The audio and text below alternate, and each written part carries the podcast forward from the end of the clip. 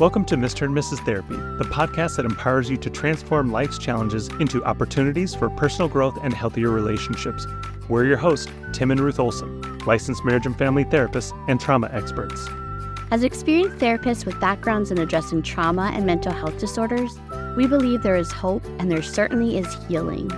We've spent our lives supporting people through the ups and downs, and we want to share these insights with you. Together, we'll unravel the layers of personal growth healing from trauma, and building healthy relationships.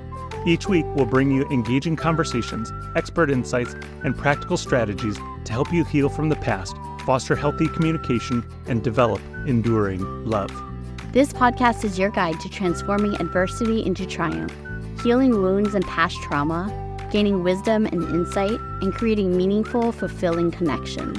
So if you're here to heal, to better understand yourself or your relationships, you're in the right place. So sit back, get comfortable, bring your trauma and your drama, and let's start healing. Welcome, Welcome to Mr. and Mrs. Therapy.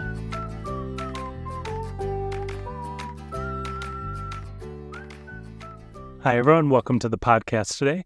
What we're going to be doing is continuing a series of bad psychological advice, things you might hear from friends, family, or things you might see on the internet. We've already released two episodes on the subject, so please go back and listen to those if you haven't already.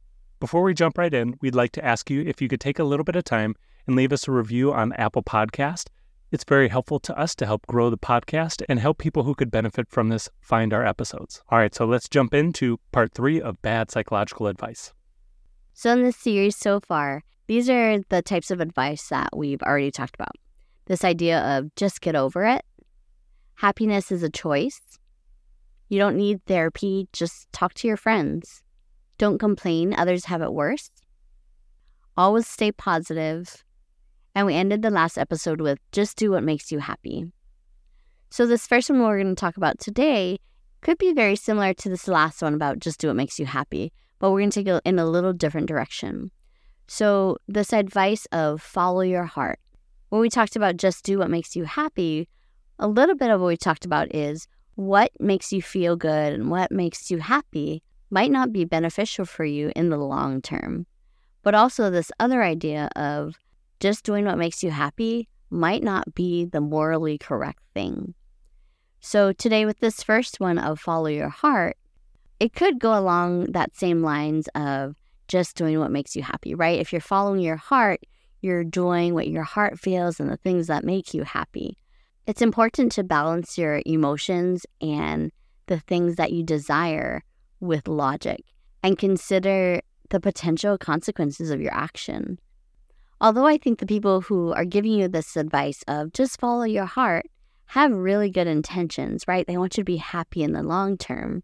I think we really do need to think about the picture as a whole and be wise in the decisions that you're making. I do think too that the idea of follow your heart is kind of a non answer. People oftentimes will give you that answer when they don't want to give you a piece of advice and have it go poorly for you.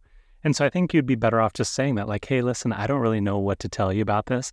I think you need to look good and hard into this and try to figure out how to solve this problem. But just follow your heart to me is not very helpful because your emotions are very fickle. And so you have to sit down and really analyze and try to make a hard decision about what you should do with something. And I think even for us, sometimes we can take that as a cop out ourselves, like, I'm just going to do what I feel is right, versus I need to stop and carefully consider what is the right thing. And I think even a lot of times people know what's the right thing right out of the gate to do, but a lot of times they don't like the answer. So then that causes them to kind of delay in action because they're like, oh, this thing I should do, I don't really want to do it. I would so much rather do this other thing. And that's oftentimes the case with the right answers. The right answer isn't normally the easier answer. The right answer is normally the harder answer. But your heart is almost always going to tell you to do the easier thing.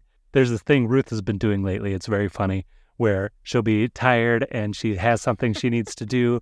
And then she'll be like, don't lay down, don't lay down, don't lay down. Oh, I lay down. And actually, this is something she's saying while she's midair falling into bed. And it's very funny because it's not really a big deal by any means, but she does have something that she should be doing, but instead she's choosing to lay down or to rest or do something like that. And that's just a funny little example of she's kind of following her heart, but there is something that she should be doing instead, but she's kind of letting the feelings win out and following through with the, oh, I'm just going to relax for now. And so our emotions are something that we don't want to ignore. We need to think through them, we need to manage them, but they are not a good barometer that we should use to make choices and decisions with. The next thing we want to address is the idea that you're not happy because you're not trying hard enough. Now, in some situations, there are definitely people who could put in more effort and they might be able to increase their level of happiness that they're getting. But there's definitely some people who they could try till the cows come home and they're really not going to be able to extend much of their level of happiness. And it might be because of psychological trauma or damage or their negative life circumstances make it very difficult for them to be happy. And they can just keep trying and trying and trying. But until some of those issues are addressed, it's going to be so hard for them to really find that happiness or to experience that level of happiness. If your life's in shambles, you can't just put a grin on your face and act happy. You got to go back and work at rebuilding the life that has kind of crumbled. Or if you have these deep psychological traumas, then you might have to go and put in this work in a different area, and then that happiness is able to bloom later. And this idea of if you're unhappy, it's because you're not trying hard enough. I think this is very similar to in the first episode on this, where happiness is a choice because this is really kind of this oversimplified advice where it ignores those external factors and different mental health conditions that can affect that happiness.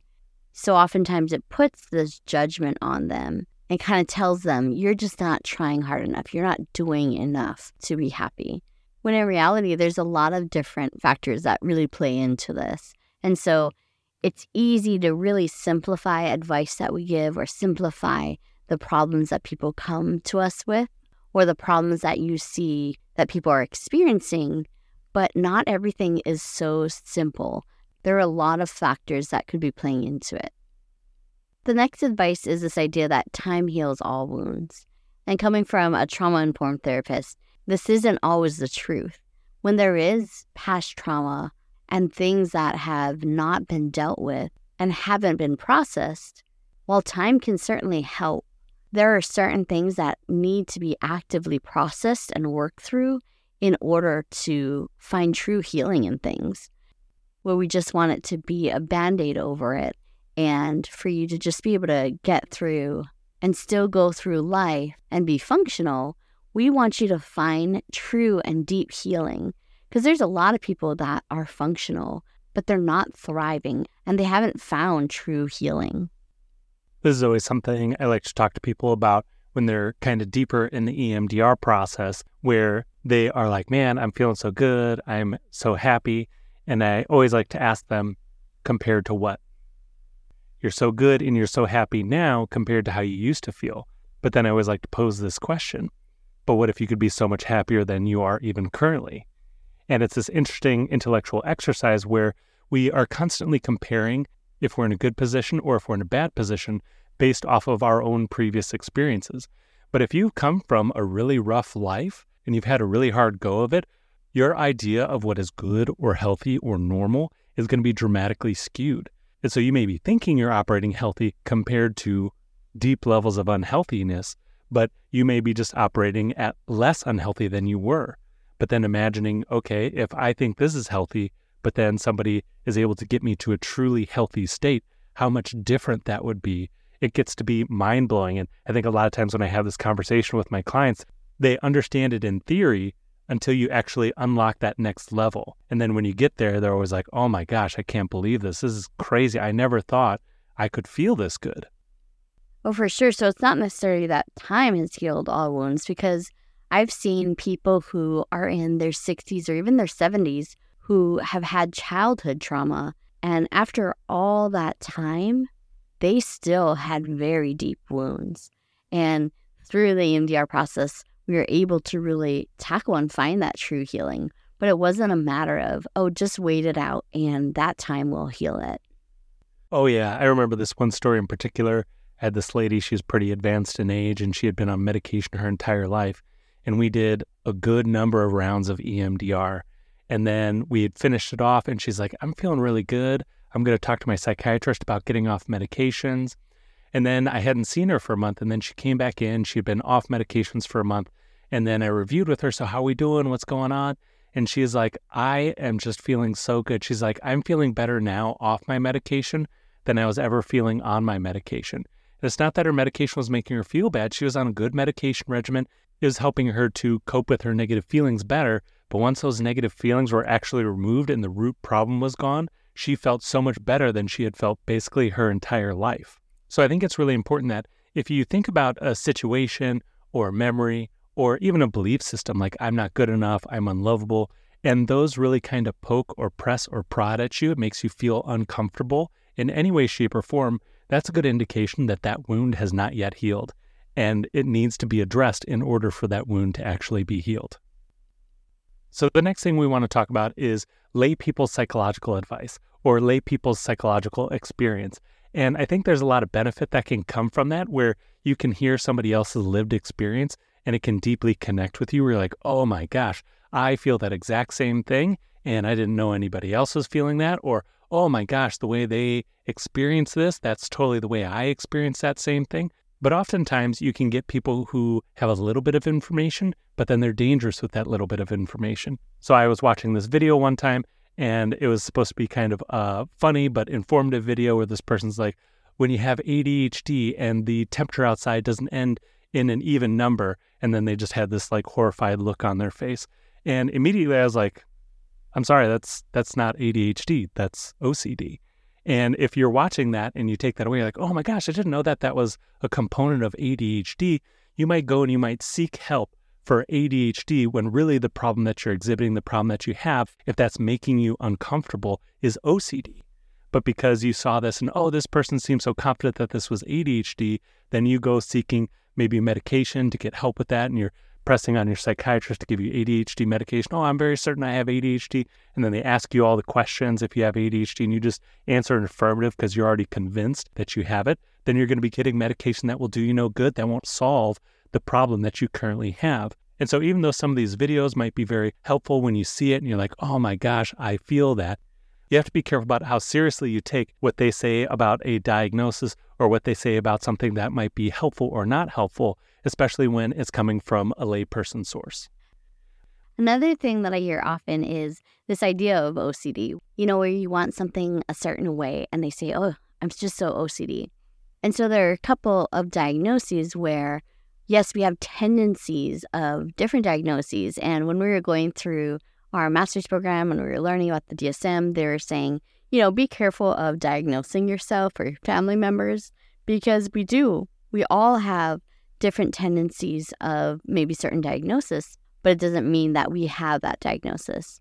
And so, as we were going through the anxiety episodes in the past, I know we talked a little bit about the difference between OCD and OCPD, but a lot of times what people call OCD, just in more the perfectionism aspect, that possibly could be more OCPD, which just stands for obsessive compulsive personality disorder. So there is a difference even in that, whereas OCD has those obsessive thoughts and then they have those compulsions as well. OCPD is more what we think of people that are, you know, retentive and perfectionistic. And hyper clean or organized versus the OCD is you're laying in bed and you go and you check if you lock the front door 15 times, or you have to flip on and off a light switch three or four times in order to get a certain sensation or release from a certain sensation, or you're driving down the road and you're counting all the white cars, or something along those lines. Those are all examples of OCD. And so, if you're consuming psychological content from lay people, I'm not trying to tell you not to enjoy that or not to have fun with it, but you have to take it with a grain of salt and you have to understand they may say it's this thing, but it might not quite be true. It might not quite be accurate. Because, like I said, that content creator that I had seen, they might have ADHD, but it also looks like from that video, they probably have OCD, and maybe it's undiagnosed, which is why they attributed that OCD tendency to ADHD. It also may not be OCD or OCPD. It might be something to do with control because of some kind of trauma you experienced, or you have some anxiety, or it may be situational where this isn't an ongoing thing, but certain situations will cause you to exert certain control over things in your environment. So there's a lot of different things that it could be.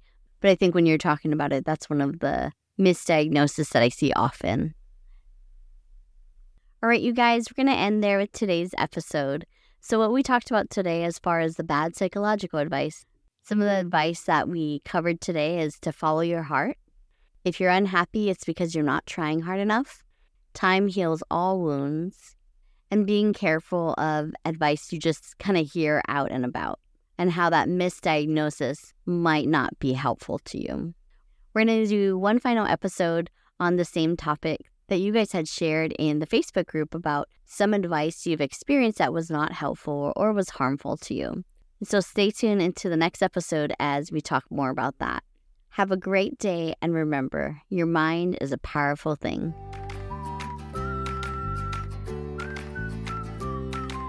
Thank you so much for tuning in to this episode of Mr. and Mrs. Therapy. We hope that you enjoyed today's episode and found it helpful. If so, would you take 30 seconds and share it with a friend? Also, we'd love for you to leave us a review on Apple Podcast. It lights us up to know that this podcast is helping you. If you have any questions or a topic you'd like discussed in future episodes, visit our Facebook group. Just click the link in the description below. Although we are mental health providers, this podcast is for informational purposes only and is not intended to provide diagnosis or treatment. If you are struggling with persistent mental health issues, chronic marital issues, or feeling hopeless or suicidal, you are not alone. Help is available.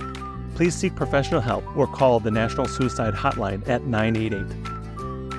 Thank you again for joining us on Mr. and Mrs. Therapy. Remember, there's always hope and there's always help.